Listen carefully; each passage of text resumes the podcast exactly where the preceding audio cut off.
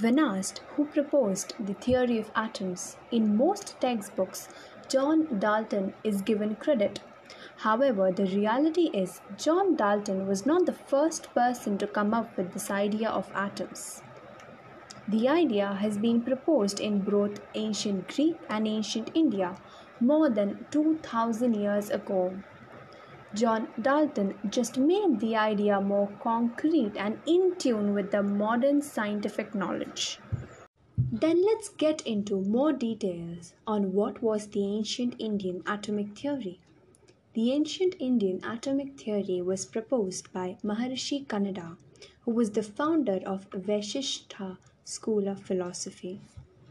Kanada was as much as a natural scientist as he was as a philosopher. According to Kanada, if you take a physical object and start to subdivide it into smaller and smaller pieces, a time will come when you would have broken it down to an entity beyond which it cannot be subdivided any further.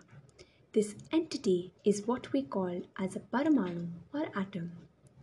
There are some interesting interference that he drew from the properties of an atom through the observation and logic.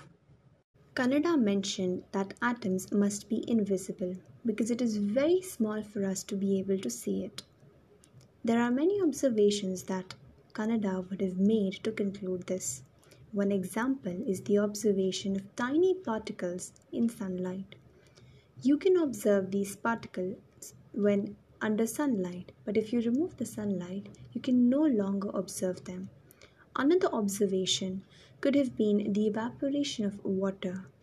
When on applying heat, the water turns into steam, and then the atoms of water are no longer observable.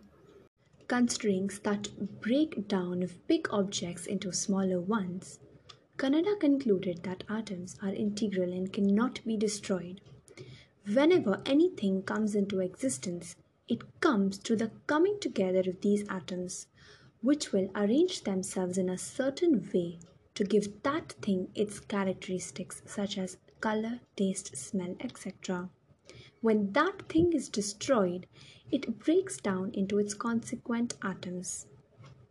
The thing no longer exists, but the atoms that made that thing still exist and can rearrange differently to manifest something new. So these bigger objects, which are collection of atoms, keep coming into existence and then get destroyed. But the fundamental building blocks, the atoms, always stay into existence and never destroyed. Kanada also stated that changing the environmental conditions of the arrangement of the atoms changes which alters its properties such as color, taste, touch and smell. Kanada theorized that the atoms must be spherical in shape. He came to this conclusion by arguing that since atoms are the fundamental building blocks of anything in the world, their property must not have directional dependence.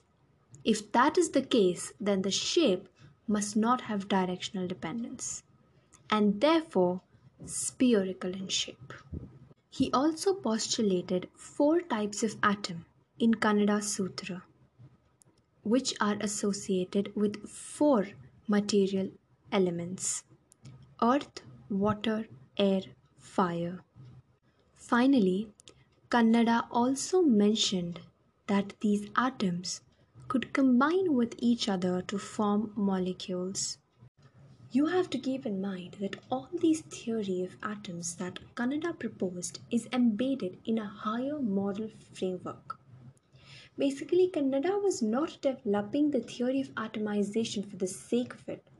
For him, the theory of atomization was the means to discover a full theory on how this world works and how to live your life in such a world.